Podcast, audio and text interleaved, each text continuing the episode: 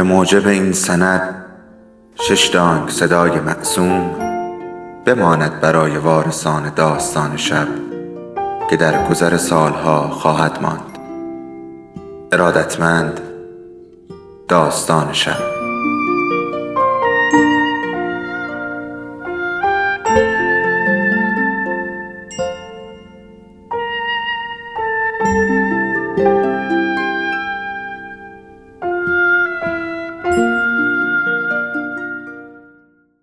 یکی بود یکی نبود. تراب رو کرد به حسن آقا و از اون در باب جزئیات زندگی میرزا بنویس ها پرسید. حسن آقا اون چه رو که می‌دونست تعریف کرد. بعد تراب ترکش دوز گفت عجب پس میشه امیدوار بود که ما رو دست تنها نگذارن. باید دنبال کار مرحوم حاجی رو بگیری. گفتم دیویس نفر فدایی مسلح در اختیارت بگذارن. هر جوری که صلاح می‌دونی آزوغی اهالی رو برسون. میگی عوارض رو از دم دروازه ها بردارن و قیمت ها رو ارزون می‌کنی. آزوغه رو هم تا می‌تونی از دهات سر راه اردو می‌خری به دو برابر و سه برابر. دست کم آزوغه سه ماه شهر باید توی انبارها حاضر باشه. حالا پاشو برو دنبال این دوتا میرزای دوستت. حسن آقا رفت و حضار مجلس دوباره پرداختن به بحثی که در پیش داشتن. سید گفت هیچ فکر کردین کاری بکنیم شاید این قرار صلح سر نگیره؟ تراب ترکش دوز گفت من منتظر اشاره جلاد دربارم که به اردو رفته. میشه یه دست از حرمسرا رو وقتی لازم شد با سلام و سلوات فرستاد و بدرقه اردو یا به پیشبازش. فردا هم سید رو با هفت نفر ایلچی میفرستیم به طرف سرحد.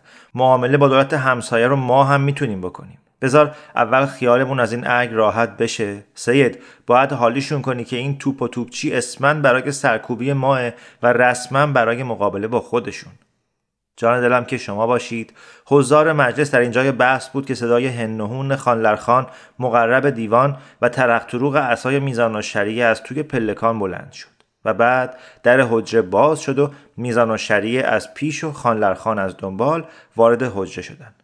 پس از اونها قلندر راهنما اومد تو و کیسه پول و کاغذ لوله شده تعهدنامه رو گذاشت جلوی تراب ترکش دوز و رفت. حضار مجلس که جلوی پای تازه واردها بلند شده بودند سری به اونها جنبوندن و اون دو رو صدر مجلس روی پوست تختها نشوندن. میزان و شریعه بوق کرده و تسبیح گردون از همون دم که وارد شد به جای اینکه سلام کنه یا جواب سلامی رو بده یا تعارفی بکنه مدام چیزی زیر لب زمزمه می‌کرد و تسبیح میگردوند. وقتی همه نشستن و مجلس ساکت شد تراب ترکش دوز از خانلرخان پرسید حضرت آقا چه زمزمه می‌کنن؟ مولانا گفت لابد ون یکاد می‌خونن. سید گفت نه باید حاضهی جهنم التی کنتم به توادون باشه. به این شوخی که همه خندیدن و قبار کدورت که از مجلس برخاست همه راحتتر نشستن و تراب ترکش دوز به حرف در اومد که گفت از دیدار آقایان بسیار خوشحال. امیدوارم اهل حق ایجاد زحمتی برای آقایان نکرده باشند خان گفت گمان نمی کنم صلاح اهل حق در چنین مزاحمت هایی باشه. و به ارتجال یک شعر مناسب خوند.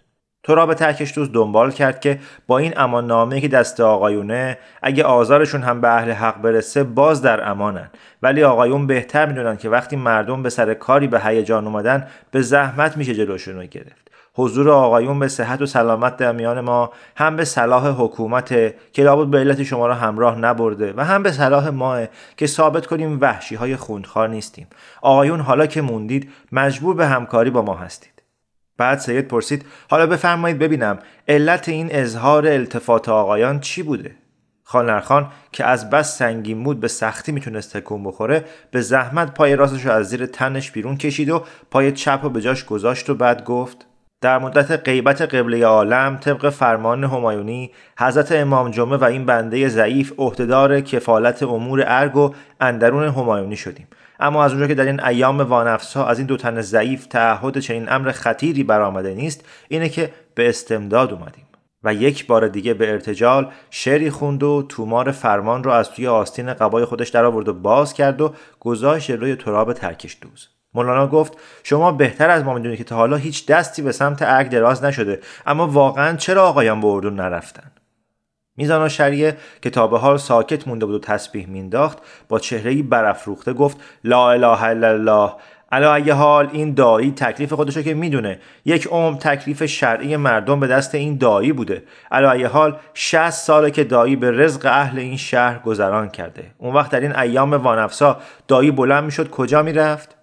و اثر عصبانیت لا اله الله دیگه ای گفت و ساکت شد. بعد خانلرخان صرفه ای کرد و به حرف اومد که بعد هم تا روز قیامت که نمیشه درهای ارگ رو بسته نگه داشت. مخدرات و اورات همایونی هم چشم و گوش دارن و خدا عالمه که تا به حال چند تاشون از ترس دق نکرده باشن. مولانا گفت پس در حقیقت ما با دو حاکم معذور شهر طرفیم. بله حاکم شهر و حاکم عرف. سید گفت و اصلا چرا مخدرات حرمسرا هم راه اردو نرفتن تراب گفت بگمونم رسم قلندری در این مورد به مزاق قبله عالم خوش اومده. بله.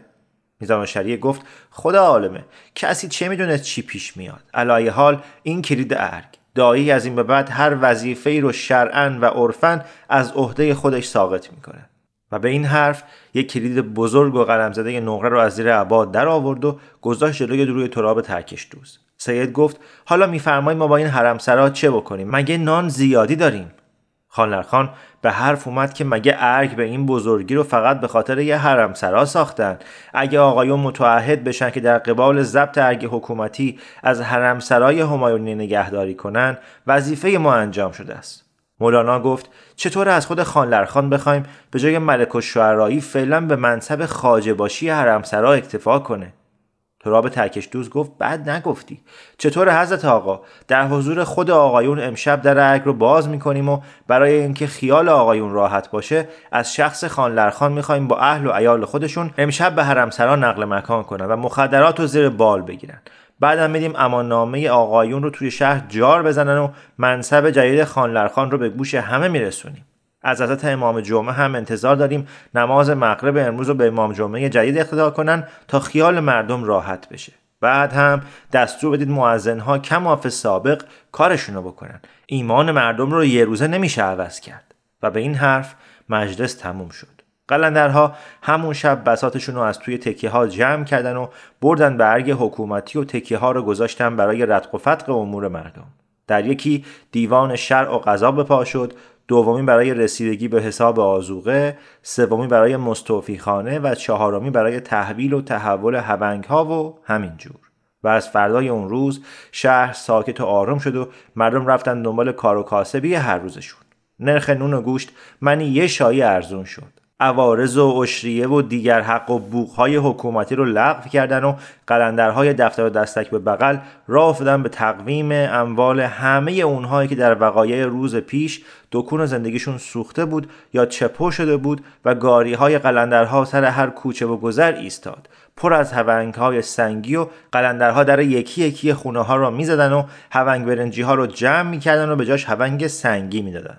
از اون طرف هفت از توپهای قلندرساز رو سوار کرده بودن روی اراده های سنگین که هر کدومو دو تا قاطر گوش و دنبریده قبراق مدام توی شهر میگردوند. و مردم توپ ندیده برای تماشای اونها از سر و کول هم بالا می‌رفتن و روی هر کدوم از توپ ها یه جارچی بلند قامت و خویصدا ایستاده بود و مردم رو تشویق می‌کرد به عوض کردن هونگ ها و گاهی هم شعری می‌خوند در محسنات توپی که زیر پاش بود و گلولش چنین و چنان از تیر شهاب پیشی می‌گرفت و ضربش چنین و چنان هول در دل کافر میانگیخت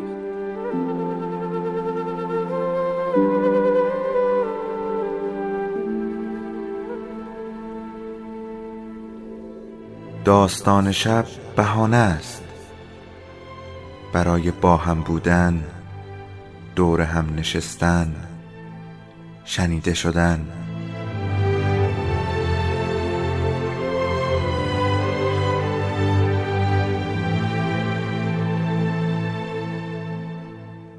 صدای افسانه ها رو میشنویم